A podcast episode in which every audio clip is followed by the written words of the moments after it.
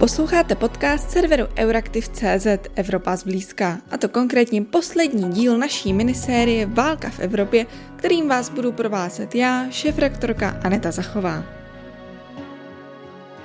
Raketový nárůst cen elektřiny na konci srpna, který šokoval prakticky celou Evropu. Jde o přímý důsledek Putinovy ekonomické války proti Západu. Zatímco na Ukrajině útočí Rusko zbraněmi, proti zbytku Evropy používá manipulaci s cenami energií.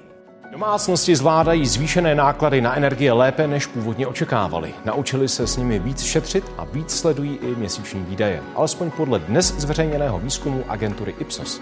We have made more progress than we thought ever possible. Because we should not forget that at the beginning of this war, since the beginning of this war, Putin has cut 80% of the pipeline gas supply to the European Union 80%. And in only eight months, we have managed to replace most of it. My jsme od začátku vsadili na to, že úspory uh, jsou tou nejúčinnější zbraní, kterou proti ruskému vydírání máme. Uh, máme víc než 50% ty průměrné zásoby v Evropě jsou také nad 50% to znamená, máme ohromně dobrou výchozí pozici pro to, abychom zvládli tu příští zimu. Tento čtvrtý díl jsme věnovali tématu energetiky a já právě teď stojím před budovou skupiny ČES, abych za malý moment vstoupila dovnitř a popovídala si o dopadech války na českou a evropskou energetiku s Pavlem Řežábkem, hlavním ekonomem ČESu. Ráda bych se vás zeptala na takovou velice základní, ale myslím si, že důležitou otázku.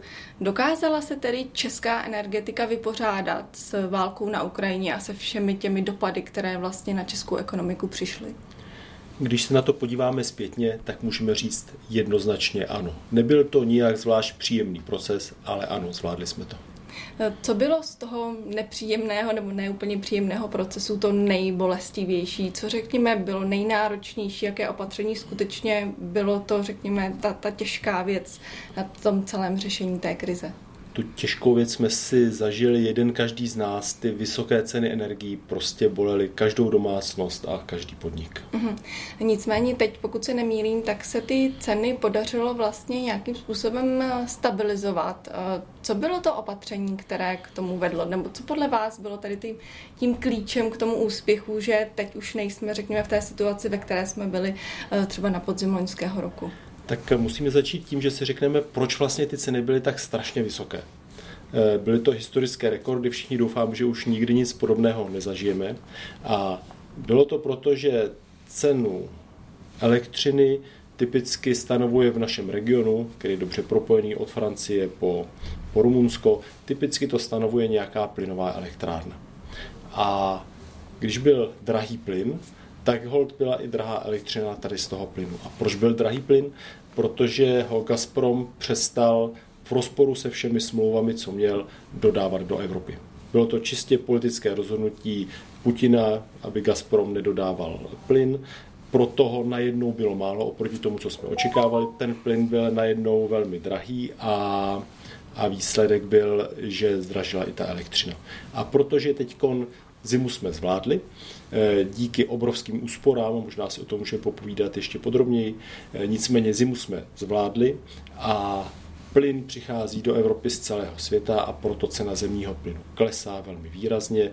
Dokonce na okamžitých trzích už je pod 30 euro za megawatt hodinu a pro srovnání eh, před před covidem byla běžná cena 20 až 25, takže když jsme pod 30, tak je to vlastně skvělé. Uh, vidíte třeba, uh, byť to zní trochu paradoxně, tak vlastně nějaký, řekněme, pozitivní dopad uh, toho, co jsme tady prožili v těch uplynulých měsících, že jsme zkrátka jako společnost, jako veřejnost konečně začali si uvědomovat třeba tu cenu té energie. Um, je to podle vás alespoň něco pozitivního na té ruské agresi? Tak na ruské agresi nevidím pozitivního nic, ale zkušenost, kterou jsme si z toho odnesli, tak, tak určitě jo, ten důraz na bezpečnost, na to, že bezpečnost má svou cenu, má svou hodnotu, že je dobré se připravovat i na špatné časy, tak to jsme si určitě odnesli. Myslíte si, že třeba se někdy může stát, že se Česká republika nebo Evropa vrátí k ruským energiím? Je to podle vás nějaký reálný scénář?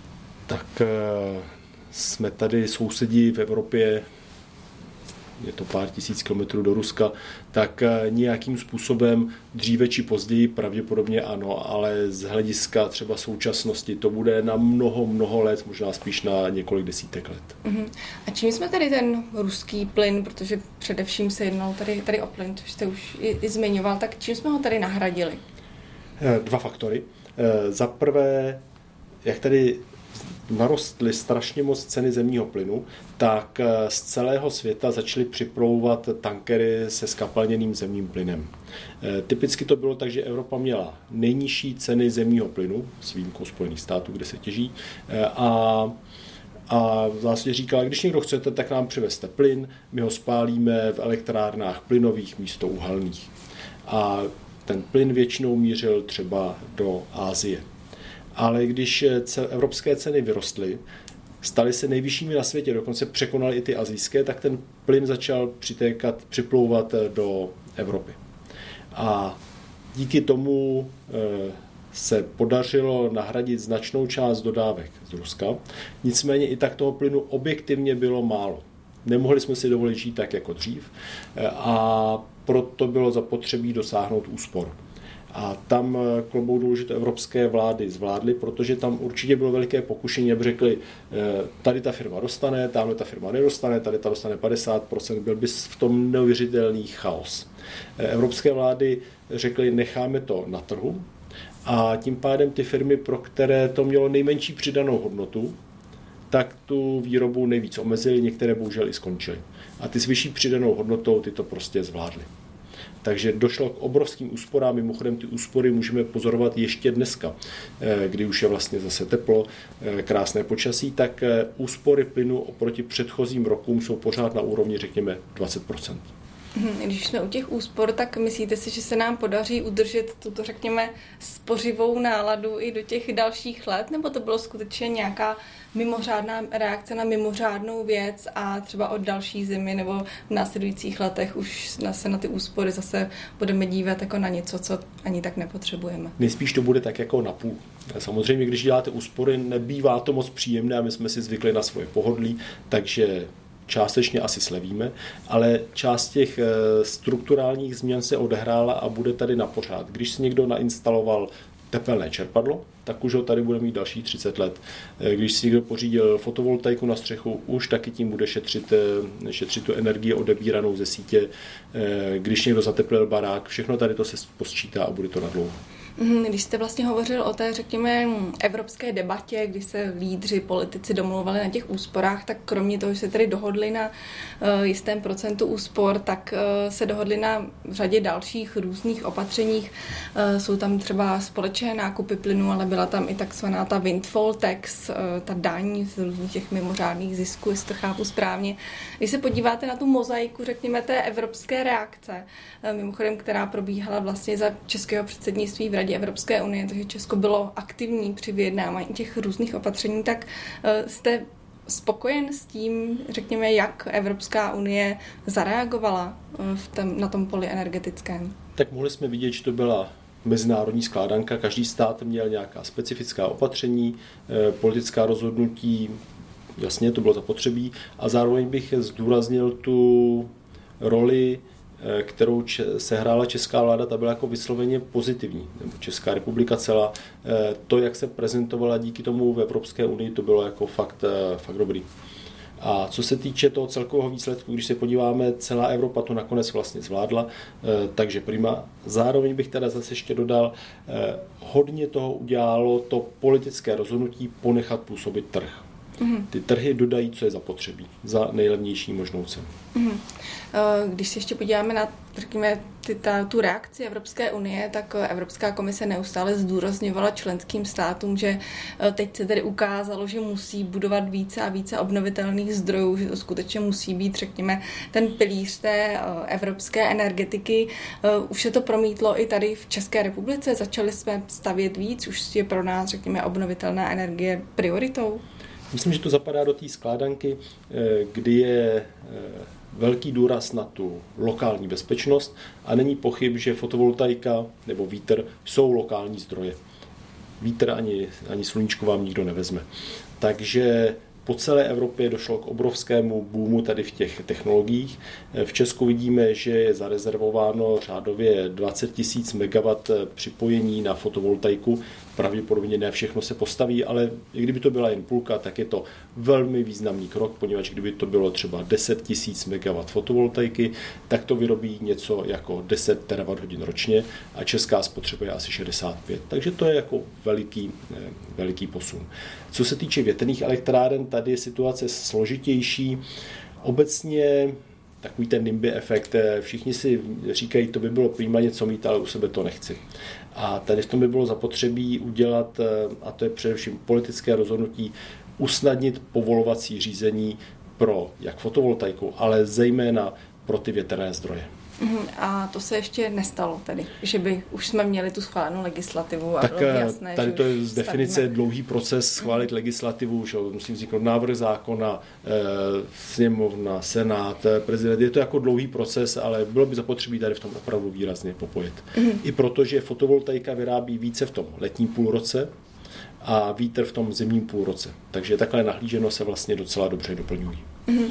Ještě když zůstaneme o té evropské reakce, tak ještě tam je, řekněme, dimenze finanční, protože Evropská unie zase motivovala členské státy, aby více investovali do těch alternativních zdrojů energie. Vznikl prá- plán Repower EU, ta energetika se měla ještě více propsat třeba i do toho národního plánu obnovy, který vlastně vzniknul v reakci na uh, pandemii koronaviru. Um, má tedy podle vás Česko v současné době dost peněz na to, abychom tu naší energetiku posílili? Eh, tam je dobré si říct, že v současné době je k dispozici fakt hodně evropských peněz, které by bylo záhodno využít.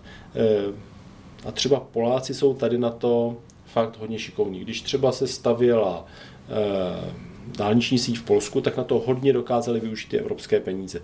Teď se připravují na podobný boom v obnovitelných zdrojích, hodně se na to chystají využít evropské peníze.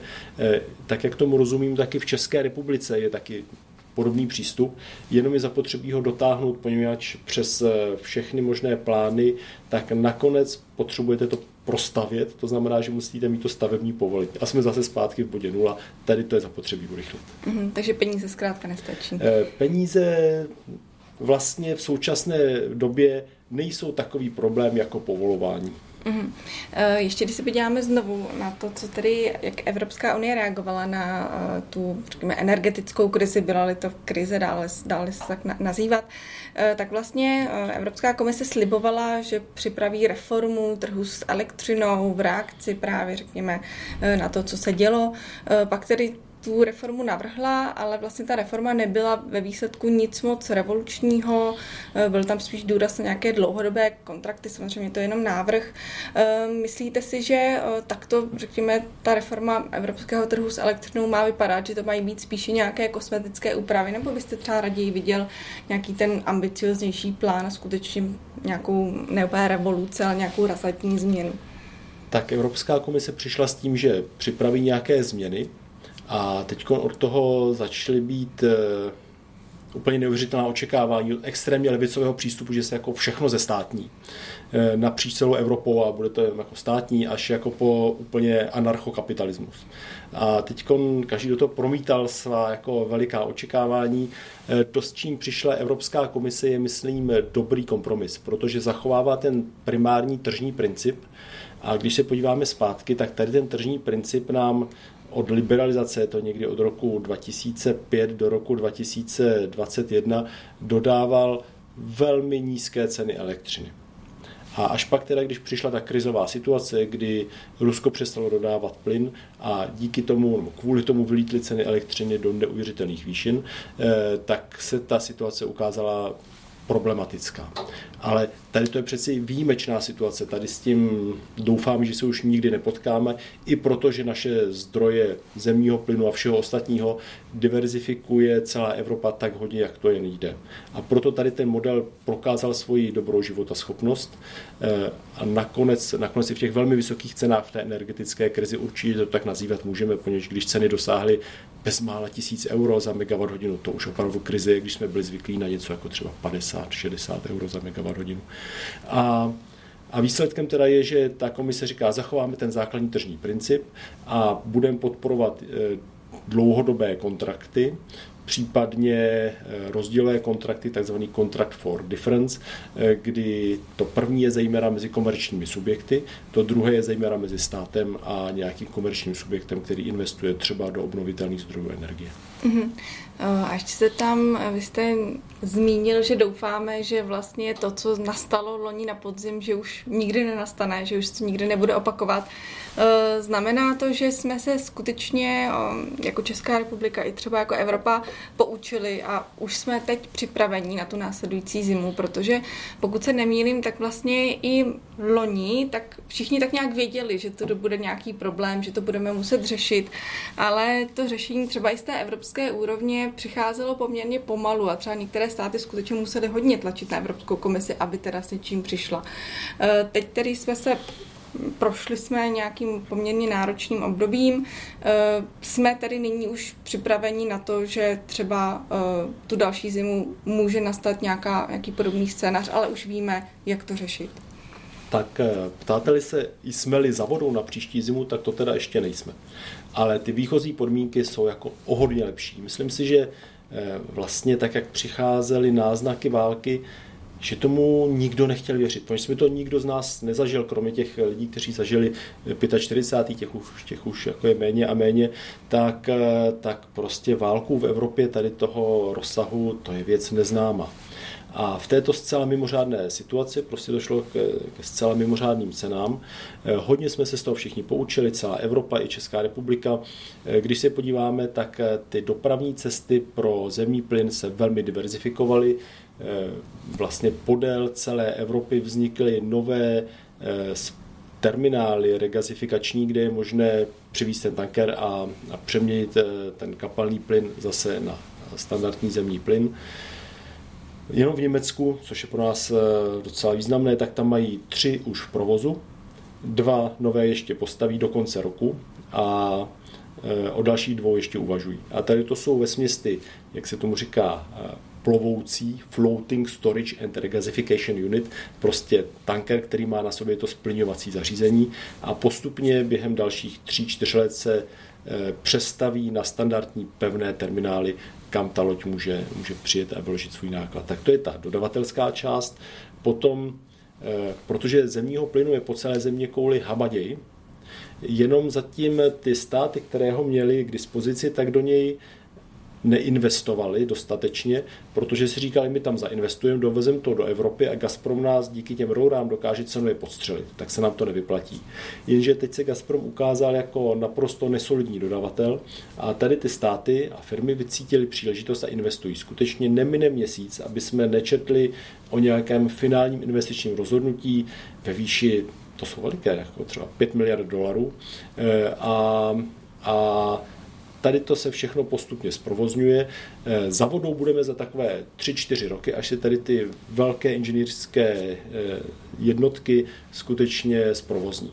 V současné době jako některé projekty, které byly rozpracovány, se urychlují, eh, norové dělají všechno pro to, aby, aby dodávky maximalizovaly, to se daří, takže takže všechno se zlepšuje, dokonce si můžeme říct, že se staví spousta nových tankerů na LNG. Zatím jich bylo v provozu asi 700, a v Luděnicích se staví dalších 300.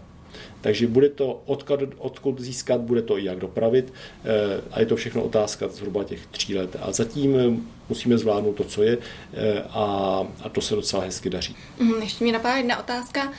Chápu, že nám ten vlastně dovoz LNG tak trochu vytrhl ten spaty.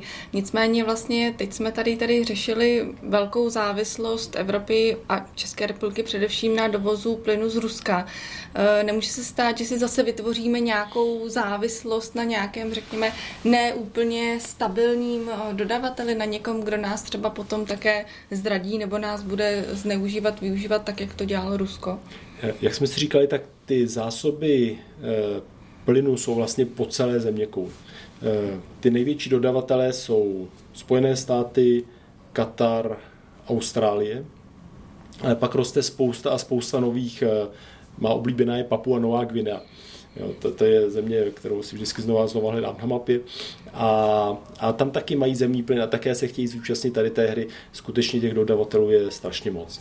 Dlouhodobě eh, Dlouhodobě ale Evropa má snahu, aby se stala co možná nejméně závislou a taky kromě toho ještě pořád běží ta dekarbonizace a ono se to hezky propojuje. Takže eh, dlouhodobě Evropa míří k tomu, že zemní plyn nahradí vodíkem, Vodík bude částečně vyrábět z domácích eh, zdrojů, ze, třeba z přebytků při výrobě zelené elektřiny, ale částečně ho bude taky dovážet. Mhm. Eh, když už jsme u těch výhledů, tak eh, kdybyste měl řekněme, na závěr shrnout, kde třeba vidíte tu českou energetiku po tom roce 2030, kdy už skutečně ta dekarbonizace bude postup, no, postupovat tak, že skutečně ta energetika se začne měnit, tak jak, by, jak bude vypadat česká energetika po roce 2030 podle vás? Eh, česká energetika bude stát na třech hlavních pilířích. Fotovoltaika, vítr a jádro. A tady ty eh, zdroje jeden vyrábí nejraději stále, ta jaderka, a dva vyrábí, jak matka příroda dá. A proto je zapotřebí tady to doplnit eh, nějakými flexibilními zdroji, eh, které umožní uspokojit naši spotřebu tak, jak jsme zvyklí spotřebovávat. Zejména v poledne, zejména v podvečer.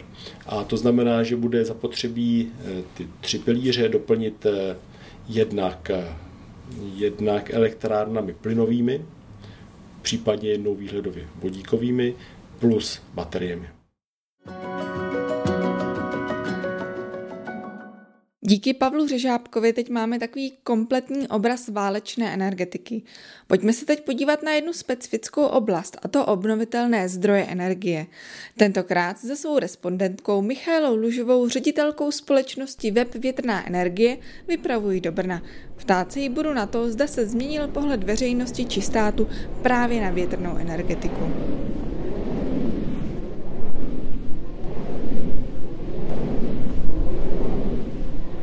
Dobrý den, paní Lužová. Dobrý den. Takže moc děkuji, že jste přijela pozvání. My vlastně původně jsme se chtěli setkat eh, někde přímo u větrného parku, ale nakonec se nám tady eh, nepodařilo sladit termíny, ale setkali jsme se aspoň tady eh, v restauraci, takže vám za to moc děkuji. Vybalím na vás rovnou první otázku. Vlastně vaše společnost je ceřiná firma, základnu máte v Rakousku, takže se hned nabízí taková základní otázka, jak se liší vlastně vůbec přístup k větrné energii mezi Českou republikou a Rakouskem?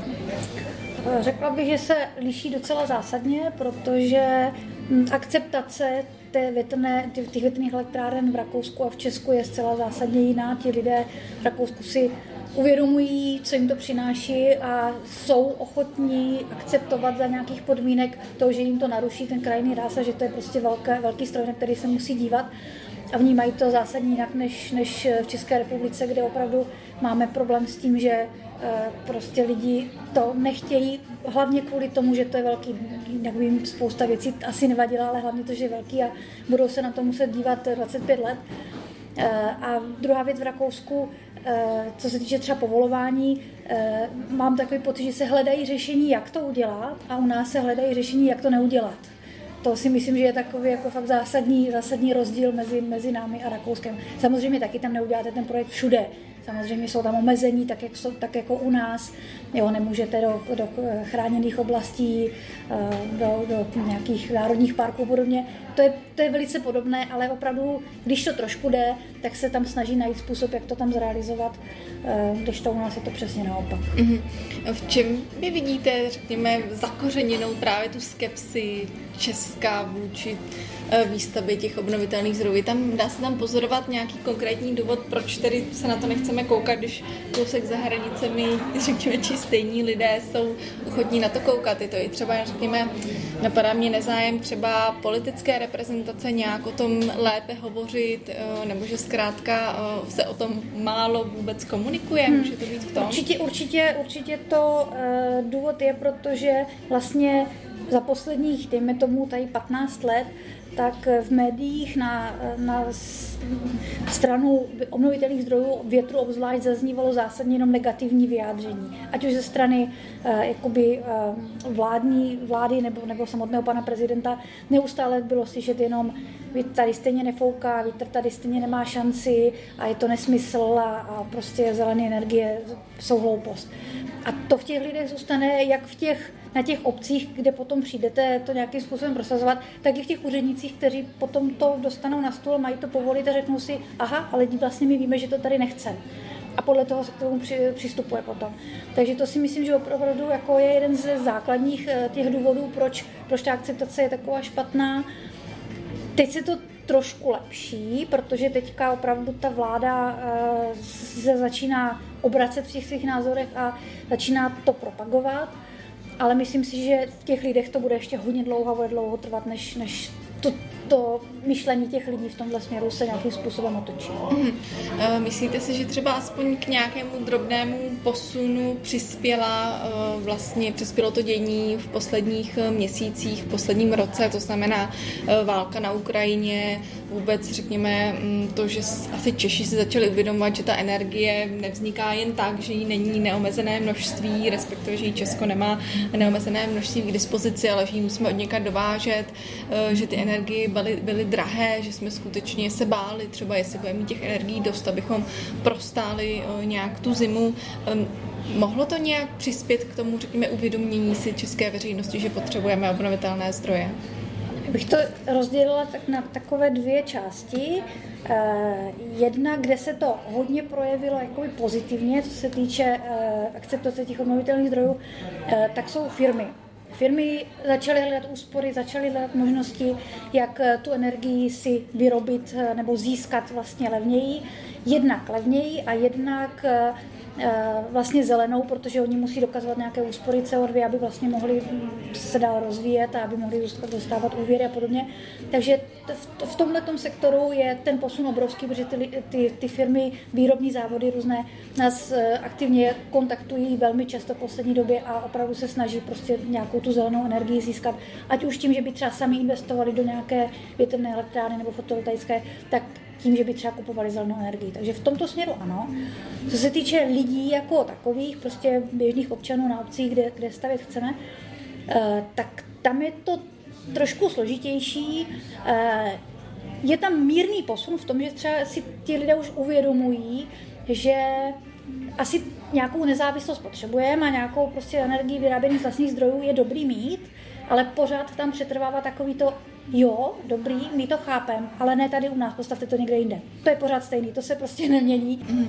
Vy jste zmínila i přístup obcí, že vlastně obce můžou být pro vás nějakým eh, partnerem nebo někým, kdo vlastně eh, s kým musíte jednat, pokud chcete stavět mm-hmm. v tom jejich území. Ehm, jak probíhá ta komunikace s těmi, s těmi obcemi? Snažíte se třeba oslovovat starosty a podávat jim nějaké objektivní faktické informace o tom, co jim ta elektrárna může přinést, nebo jak, jak to probíhá? Určitě. My když vlastně začínáme s tím projektem, eh, tak první krok, který uděláme po té, co si vytipujeme do lokalitu, že je vodná, eh, tak eh, oslovíme starosty a zastupitelstvo a představíme jim ten náš záměr, který bychom tam chtěli zrealizovat a vysvětlíme jim, co to pro ně znamená, co to té obci přinese, jak to bude probíhat. Takže to je úplně první krok, protože v podstatě bez podpory té obce je vývoj toho projektu velmi obtížný. Ono už to dneska svým způsobem jde, protože podle toho nového zákona Lex OZE eh, jedna už není v zásadě úplně nutné měnit třeba územní plán ve všech případech, eh, což byl hlavní důvod, proč jsme tu obec potřebovali, ale zase můžete tam mít obecní pozemky, nebo, ale prostě hlavně jsme v té obci, budeme tam 25 let a připadá nám naprosto, naprosto normální, že bychom té obci za to měli něco nabídnout a že bychom měli být pro ní partnerem a ne prostě tam vtrhnout a celým to tam překopat a, a, jo, a nic, nic, ani se s nimi nebavit. Jo. To, to mně přijde, že tak by to být nemělo. Takže jako snažíme se určitě, to je jako první, pro nás první a, a velmi důležitá věc, kterou řešíme. Mm-hmm. A daří se vám ty starosty nebo ty obce zkrátka přesvědčit o tom, nebo je to tak, že uh, strávíte hodně času na tom vysvětlování, ale potom stejně to rozhodnutí ve výsledku zní, no my to tady nechceme? Jak kdy? Nedá se, to, nedá se to říct vždycky, to je podle toho, na koho narazíte v té obci. Eh, když tam jsou lidi, kteří nejsou zásadně proti, tak většinou to proběhne poměrně rychle a ta akceptace tam je, tam je dobrá. Když si vysvětlíme, mm, jak to bude probíhat, jak to, jak to všechno bude, tak většinou se s těmi obcemi domluvíme. Když ale narazíme prostě na obec, kde, kde v tom zastupitelstvu buď, buď pan starosta nebo, nebo starosta té obce, nebo v tom zastupitelstvu většina třeba je proti, protože jsou ze zásady proti, tak eh, tam je to hodně těžké překonat. Mm-hmm. Jo, protože ty, zas, ty zapřísahlý odpůrce prostě nepřesvědčíte. To, mm-hmm. to je těžký. Kdybych teď byla jedním z těch odpůrců a začala bych říkat, že větrné elektrárny uh, jsou hlučné, že zabíjejí ptactvo, uh, že v té krajině, že rozbíjejí tu krajinu, řekněme, tak jaké, jaké jsou ty vaše obvyklé argumenty, kterými se snažíte, řekněme, rozbít tyto klasické nechci říct úplně mýty, ale zkrátka ty obavy těch, oni, těch lidí. Oni to jsou, oni to jsou mýty. Eh, já s tom oboru pracuji přes 20 let a je to pořád to stejné dokola. To, to se nezměnilo, ty otázky a tady ty, jak říkáte, mýty, to je pořád to stejný, tam opravdu nedošlo vůbec žádnému posunu. Uh, takže když to vezmeme tak jako z kraje, uh, hlučnost, to je velký, velké téma, to samozřejmě na to se všichni ptají. Ta větrná elektrárna, ty moderní větrné elektrárny, které se teďka staví, tak eh, jsou na sloupech kolem 160 a víc metrů, mají průměr rotoru 160 až 172 metrů, takže to jsou veliké stroje vysoké. Eh, mají, jsou, jsou nízkootáčkové, takže eh, to není, že prostě se to točí a vydává to nějaký, nějaký hrozný zvuk. Eh, v zásadě elektrárna se staví vždycky tak, aby vyšly hlukové limity. V České republice jsou hlukové limity velmi přísné a každý developer to plánuje tak, aby mu ten hlukový limit vyšel. Modeluje se to vlastně před samotnou výstavbou, v rámci té přípravy je nějaký teoretický výpočet, a potom po stavbě probíhá měření eh, hygienického eh, ústavu, který, který to přesně změří a pokud by tam ten hlukový limit nebyl dodržen, tak prostě jsou přísná opatření, která my musíme jako provozovatel dodržet, jinak nám zastaví provoz. Prostě tak to je a nikdo si nedovolí eh, provozovat elektrárnu, kde by ten hlukový limit nebyl, nebyl dosažen nebo dodržen. Jo. Takže proto se to staví dostatečně, dostatečně vzdálenosti a proto se to takhle měří a, a zkoumá. Samozřejmě druha, ten, ten druhý mýtus, e, že to je velký, je to vidět, ano, s tím nic nenaděláme. To tak prostě je a to prostě s tím se ty lidi musí naučit žít. Když se stavěli první, já nevím, tady vedení vysokého napětí nebo mrakodrapy, tak asi z toho ti lidi jako šíleli a měli z toho strach a obavu, ale to je prostě přirozený vývoj. Jo, a, a zase na druhou stranu nedává smysl, nebo ono už dneska ani nejde svým způsobem stavět menší elektrárny, protože už se nevyrábí ty, co se třeba vyrábí před 20 lety, který měli celkovou výšku, dejme tomu 100 metrů, tak to už, to už, dneska, se, eh, to už se dneska nevyrábí. Eh, ale nedává smysl, že už tam ta elektrárna je, tak je potřeba ji udělat co největší, aby vygenerovala co nejvíce energie, protože vy v té krajině v zásadě nepoznáte, jak moc vysoká, jestli tam je prostě rozdíl 10-20 metrů, to vůbec nepoznáte, když se na to díváte někde z dálky. Ale ta výroba, ten rozdíl v té výrobě je zásadní. Takže fakt dává smysl, když už to tam je, tak postavit co největší, co nejvyšší, aby to přineslo co největší, největší získat nejvíc té vyrobené energie. To, mm. to je jako nejdůležitější. Ptáci, další téma, jasně, my před každou, před, eh, nebo než začneme ten projekt, nebo na začátku toho projektu, musíme dělat minimálně roční až, až dvouletý monitoring všeho, co se tam vyskytuje, od ptáků, hmyzů, kytiček, prostě všechno, všechno se pečlivě zkoumá Uh, musíme si na to najmout odbornou firmu, která to tam obchází, všechno zapisuje. Potom se to, to se vlastně, ten, ty výsledky tady těch studií se dají do EI a v EI to posuzuje zase odbor životního prostředí. Takže tam nemůže dojít k tomu, že by někdo postavil větrnou elektrárnu třeba v nějakým hnízdišti nějakého významného druhu nebo něco. To prostě, to nám nikdo nedovolí. Jo, takže tohle se fakt jako pečlivě hlídá. Ano, asi to třeba, já nevím, dva, tři ptáky za rok zabije, No ale vemte si, kolik zabijou vlaky, auta, kolik ptáků zemře nárazem do, do výškových budov prosklených. To je naprosto nesrovnatelný s tou větrnou elektrárnou v poměru k tomu, co vlastně to tomu lidstvu přinese. Jo. Takže vždycky je potřeba na to nahlížet tady tou optikou. Ano, nějaký, nějaký ztráty, i když opravdu marginální tam jsou, ale ten, ten, to, to, co to přinese, je určitě převažující. Mm-hmm. Vy jste teď zmínila uh, některé z těch procesů, které vlastně musíte absolvovat, když chcete vůbec nějakou větrnou elektrárnu postavit. Uh, vlastně i tím, uh, že tu máme válku, že jsme řešili energie, tak vlastně Evropská unie ještě víc, řekněme, navýšila, nebo dohodli jsme se v EU, že ještě více navýšíme ty cíle pro rozvoj obnovitelných zdrojů. Um, I Evropská unie vlastně tlačí státy k tomu, aby tedy zjednodušili ta povolovací řízení. Už se to projevilo tady v České republice. Uh, skutečně už je to tak, že třeba, nevím ještě jestli letos nebo za rok už skutečně ten proces té výstavby bude třeba snažší. Uh, zákon k tomu už přijatý byl, ten už platí, druhý se chystá, ten by měl začít platit, myslím, že od ledna příštího roku.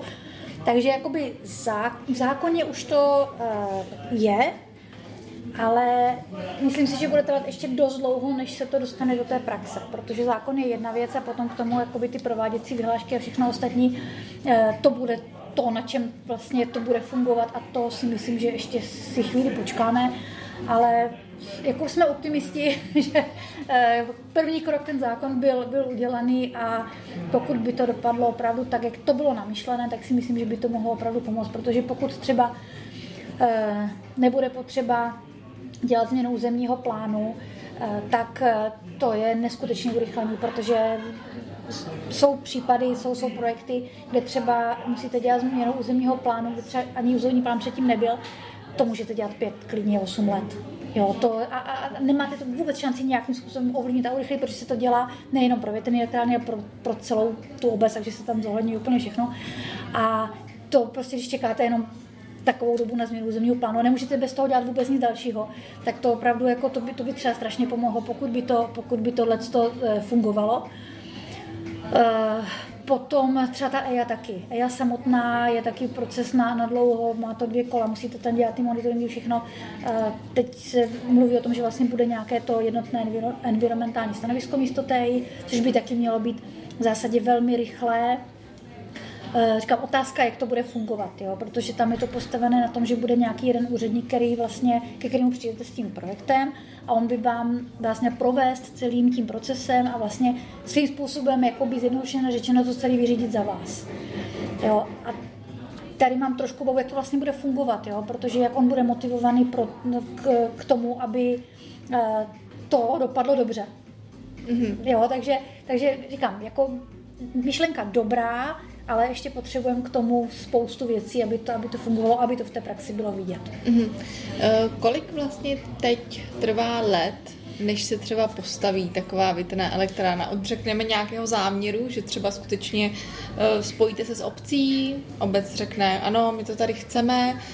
Um, jak dlouho to trvá, než řekněme od tady té myšlenky, ano, uděláme to, až po tu, řekněme, fungující větrnou elektrárnu? Uh, říkáme eh, obecně v České republice pět let, když je všecko nachystané, nedělá se změna územního plánu, všechno, tak pět, až jsou projekty, které dělají to klidně 12-15 let. A ne, není, není úplně výjimkou v České republice, zrovna nedávno se, se ke mně dostal takový projekt, eh, že pán volal celý nadšený, že má konečně po 12 letech stavební povolení, akorát, že bohužel na elektrárnu, která už se dávno nevyrábí a udělat změnu znamená úplně od začátku dělat to celý znovu. Jo, takže to, to je i právě jeden z důvodů, proč se u nás tady tak málo, protože když už konečně po těch 8, 10, 12 letech se dostanete k tomu, že máte v ruce to stavební povolení, tak je úplně, úplně bezcený, protože prostě to elektrárnu nekoupíte. Jo, takže, takže i, i z tohohle důvodu je strašně důležité, aby se to celé zrychlilo, aby to vlastně mohlo fungovat. Mm-hmm. Je pravda, že vlastně i v Česku jsme teď řešili, co budeme dělat eh, v takovém tom mezidobí, když už budeme muset mít nebo budeme vypínat eh, uhelné elektrárny, ještě nebudeme mít třeba postavené ty nové bloky jaderných elektráren a říká se, tou cestou jsou ty obnovitelné zdroje, ale vlastně pokud nedojde k urychlení toho řízení, tak no tu mezeru nijak nevyplníme. Přesně tak. A vezměte si, že my máme teďka instalovaných nějakých já nevím, 360 MW v České republice ve větru, ale to jsou elektrárny, které už mají pomalu 20 let, 15 až 20 let, jo, protože se stavilo vlastně před, před těmi 15-20 lety. A ty mají všechny omezený stavební povolení. Nebo všechny, já bych řekla, že 90% nebo víc než 90% z nich. A ty se všechny budou muset demontovat. Takže my máme vlastně jako, my jsme v podstatě na nule. My jsme v podstatě na nule a jestli se fakt jako rychle nezačne stavět, tak, eh, tak eh, tu větrnou energii mít nebudeme. Na rozdíl třeba od solární, která která je neporovnatelně rychlejší a jednodušší. Takže ty solární parky se dají dělat opravdu, jako já myslím, za dva roky si myslím, že máte projekt prostě eh, hotový, zrealizovaný ze vším všudy. A bude to veliký problém, protože jestli se opravdu postaví tady ta, ta energetická koncepce na té fotovoltaice a budeme tady mít já nevím, 4 tisíce, 5 tisíc, možná i víc, 10 tisíc eh, megawatt ve fotovoltaice, tak v létě budeme mít neskutečný přebytky energie a v zimě a v noci nebudeme mít čím svítit. A právě ten vítr je úžasný v tom, že on tu fotovoltaiku krásně vyrovnává. Jo, my jsme, nebo je, existuje nějaký, nějaký průzkum, že vlastně uh, ten, ten uh, větrná elektrárna s fotovoltaikou vyrábí souběžně asi v, jednom nebo dvou procentech času, eh, kdy vlastně fungují. Takže oni se téměř nepotkávají a krásně se vykrývají. Takže myslím si, že jako je strašně důležité, aby, aby to bylo vyvážené a my teďka třeba s těmi větrnými elektrárnami narážíme na problém, že nemáme připojení v síti, protože všude jsou obrovské blokace kvůli fotovoltaice. A oni nám nemůžou dát připojení, byť ví, že tam ty zdroje klidně můžou fungovat paralelně vedle sebe, ale nejsou, nemají pro to uspůsobené podmínky, aby prostě nás tam mohli dát. Ono to funguje, když jste jeden výrobce, jedna, jedna firma a postavíte si obě dvě ty výrobny. Potom to funguje, můžete to připojit najednou a oni vám řeknou, v kterém chvíli to máte co, co zbrzdit nebo zastavit pak to funguje. Ale když to jsou různí výrobci, tak oni nemají regulační mechanismus, jak jakoby je, mhm. komu, komu řeknou, že to má vypnout teďka, jo? Jak, jak to budou rozdělovat. Takže z tohle důvodu vlastně my máme problém, že se nemůžeme nikde připojit, protože všude to je vybraný fotovoltaikou a říkám, jestli se tohle, jestli se nevyřeší, tak nám ani ty rychlé povolovací procesy nepomůžou, protože prostě to nebude nikam připojit. Mm-hmm.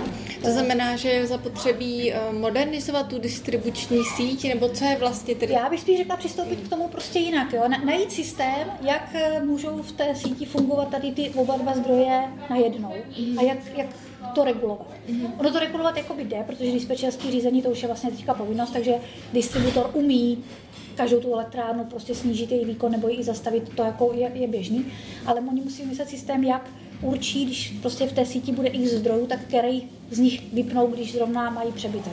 A to si myslím, že tam je, tam je ten zásadní problém, který, ale to si myslím, že je jenom jakoby spíš legislativní mm-hmm. problém, jak, jak to vyřešit, než, než technicky. Technicky to asi problém není tam ty zdroje připojit oba dva. Mm-hmm. Předpokládám, že třeba v těch zemích, kde e, ta větrná elektrárna je běžnou součástí toho energetického mixu, tak tam se s tím nějak poradili, takže by to mělo být i tady v Česku. Ano, myslím si, že ano. Ještě, uh, už jste taky zmínila ten argument, že uh, v Česku nefouká, uh, říká se ji nesvítí, ale teď teda stavíme ty fotovoltaiky, takže asi začalo svítit. Když se podíváme na to, jak fouká tady v Česku, tak můžete říct třeba nějaký potenciál těch větrných elektrárn, nebo kde jsou třeba ty lokality, kde skutečně mhm. víte, že tam bychom stavit měli, protože tam se to opravdu vyplatí. Eh, určitě samozřejmě eh, hory, Krušní hory třeba, to, to je velmi dobrá větrná lokalita. Eh, velký potenciál má Vysočina, kraj Vysočina. Tam už nějaké instalace jsou z té doby před těmi 15 lety. Tam je velký problém ten, že tam je krajská zásadu územní rozvoje, rozvoje kraje Vysočina v podstatě doteďka neumožňovali stavět tam nějaké další elektrárny, teď oni se to snaží nějakým způsobem updateovat, udělat, udělat k tomu nějaký, uh, nějaký, nějaký nový, uh, no, nový postoj k tomu zaujmout a nějaký místo tam najít pro tu větrnou energii. Takže uvidíme, jak to dopadne. Mělo by to být snad ještě letos. Uh, takže tam si myslím, že taky je docela velký potenciál, ale jinak obecně jako je, je spousta míst, kde ten vítr, smysl dává mi třeba máme projekty na Jižní Moravě, kde fouká krásně. Tam zase jako není ten vítr tak silný, ale zase je stabilní, není ovlivňovaný žádnýma, žádnýma kopcema, jo, takže, takže je stabilní a, a, a dobrý. Takže jako místa tady je určitě dost, kde, kde se dá postavit ekonomická fungující větrná elektrárna. To, v, tom, v tom problém není. Stačí chtít. Ano, stačí chtít, přesně tak. Obnovitelné zdroje jsou bezesporu jednou z odpovědí na české energetické nesnáze. Co je ale neméně důležité, jsou úspory. A proto dnes mířím na diskuzi, kterou pořádá Centrum pasivního domu, abych se zde setkala s experty na tuto problematiku. A nyní už si povídám s Petrem Holubem, vrchním ředitelem na Ministerstvu životního prostředí a debatovat s ním budu o tom, jak tedy eh, Češi přistoupili vlastně k válce na Ukrajině z pohledu energetických úspor. Petře, myslíš si, že válka naučila Čechy šetřit energiemi? No tak statistická data ukázala, že ano. A jednak eh, ta ruská invaze na Ukrajinu, že jsme si uvědomili, že taková situace nastává poměrně blízko za našimi, za našimi hranicemi a doufám, že s nějakou solidárností vůči, vůči Ukrajincům. Eh, ale samozřejmě důležitou roli hrál ten cenový signál, kdy ceny energie oproti tomu stavu před invazí eh, vzrostly plynu a elektřiny zhruba třikrát pro konečné spotřebitele a to se projevilo i na tom spoření. A nutno, nutno říct, že i vláda k tomu měla eh, komunikační kampaně, které, kde vyzývala občany a podniky k, úspoře energie. A na plynu to bylo zhruba 20% a na elektřině to bylo zhruba 5%, to už nejsou úplně malá čísla. Eh, když se vlastně teď jsme zmiňovali eh, třeba nějakou kampaň vlády, která se zaměřovala na to, že třeba lidé nemají nechat topení běžet na maximum a u toho mít otevřená okna a tak podobně. Když se ale podíváme, kde teda ten stát jeho občané musí skutečně šetřit pořádně, kde je třeba nějaký největší potenciál těch úspor energií, tak kde to je? Ty úspory, které jsem zmiňoval, byly určitě zejména v důsledku eh, chování, to znamená stáhnutí teploty na vytápění, eh, méně sprchování, vaření s pokličkou, ale to nebude stačit. To je, jednak můžou eh, vyvanout, nemusí pokračovat a je potřeba tyto krátkodobé úspory převést do těch dlouhodobých a to jsou investice do renovací. Příklad domů mých rodičů úspora minus 87% oproti stavu před renovací, ale takových renovací je potřeba udělat, udělat více. A potom to i zajistit zajistí ty dané občany, instituce, podniky eh, proti těm zvyšující se cenám energie, protože budou vědět, že pokud mám úspornou, eh, úsporný provoz, úspornou budovu, eh, tak je mi trošku jedno, kolik stojí jednotkově ta cena energie, protože celková cena je nízká. Mhm. Když mluvíme o těch renovacích, tak samozřejmě zrenovovat tu budovu něco stojí. Eh, má na to Česká republika dost peněz, abychom eh, posílili ty domácnosti, abychom jim pomohli třeba vyměnit ta okna, udělat nové fasády, zkrátka připravit se eh, na ta tuhá zimní období? Ano, jenom z výnosů emisních povolenek, který si, které, které si kupují znečišťovatelé z toho stávajícího systému, to jsou národní výnosy plus modernizační fond a ze systému, který se připravuje, takzvané ETS 2, včetně sociálně klimatického fondu. Očekáváme, že Česká republika bude mít 900 až 1000 miliard korun do roku 2030. To nejsou malé peníze. Například Ministerstvo životního prostředí teď plánuje eh, posílení programu eh, Nová zelená úsporám, aby třeba dalo větší důraz na zvýhodnění kvalitních celkových renovací, které skutečně pomohou lidem v úspoře energie a vyřešit svoji energetickou situaci. Mm. Vlastně teď máme za sebou eh, jednu náročnou zimu, kdy jsme skutečně řešili to, jak moc můžeme topit, jak moc nemůžeme topit. Všichni jsme sledovali ty faktury, vyúčtování energií a tak podobně. E, nicméně řada expertů i politiků varuje před tím, že ta nadcházející zima možná ještě může být komplikovanější. Jak je na ní Česko připraveno?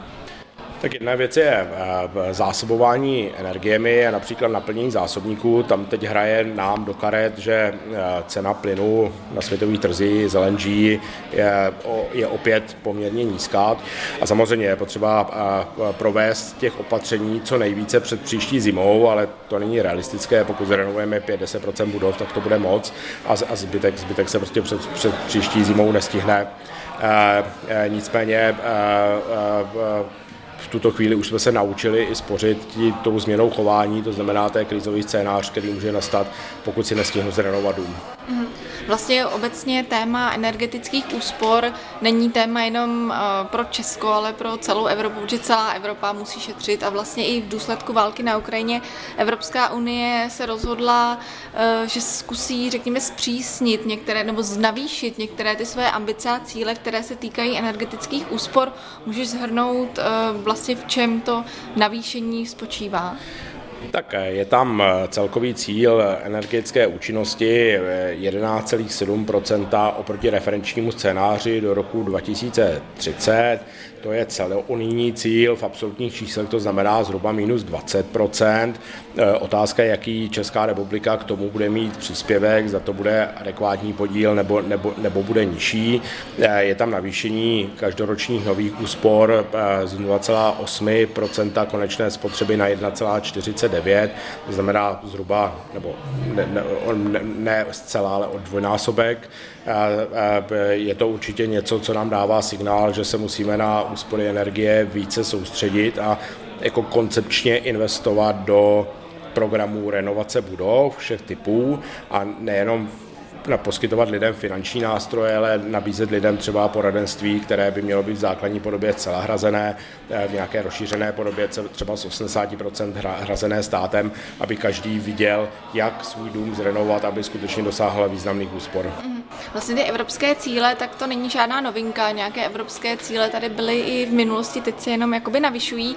Eh, pokud se nemýlím, tak Česko nikdy nepatřilo mezi nějaké premianty, co se týče energetických úspor a řekněme naplňování nějakých těch eh, evropských statistik. Myslíš si, že ta válka na Ukrajině a ta debata, kterou jsme tady měli vlastně minulou zimu, eh, ceny energie a tak podobně, že, poved, že vedly k tomu nebo povedou k tomu, že skutečně Česko to začne vnímat jako opravdovou prioritu, ty úspory energií?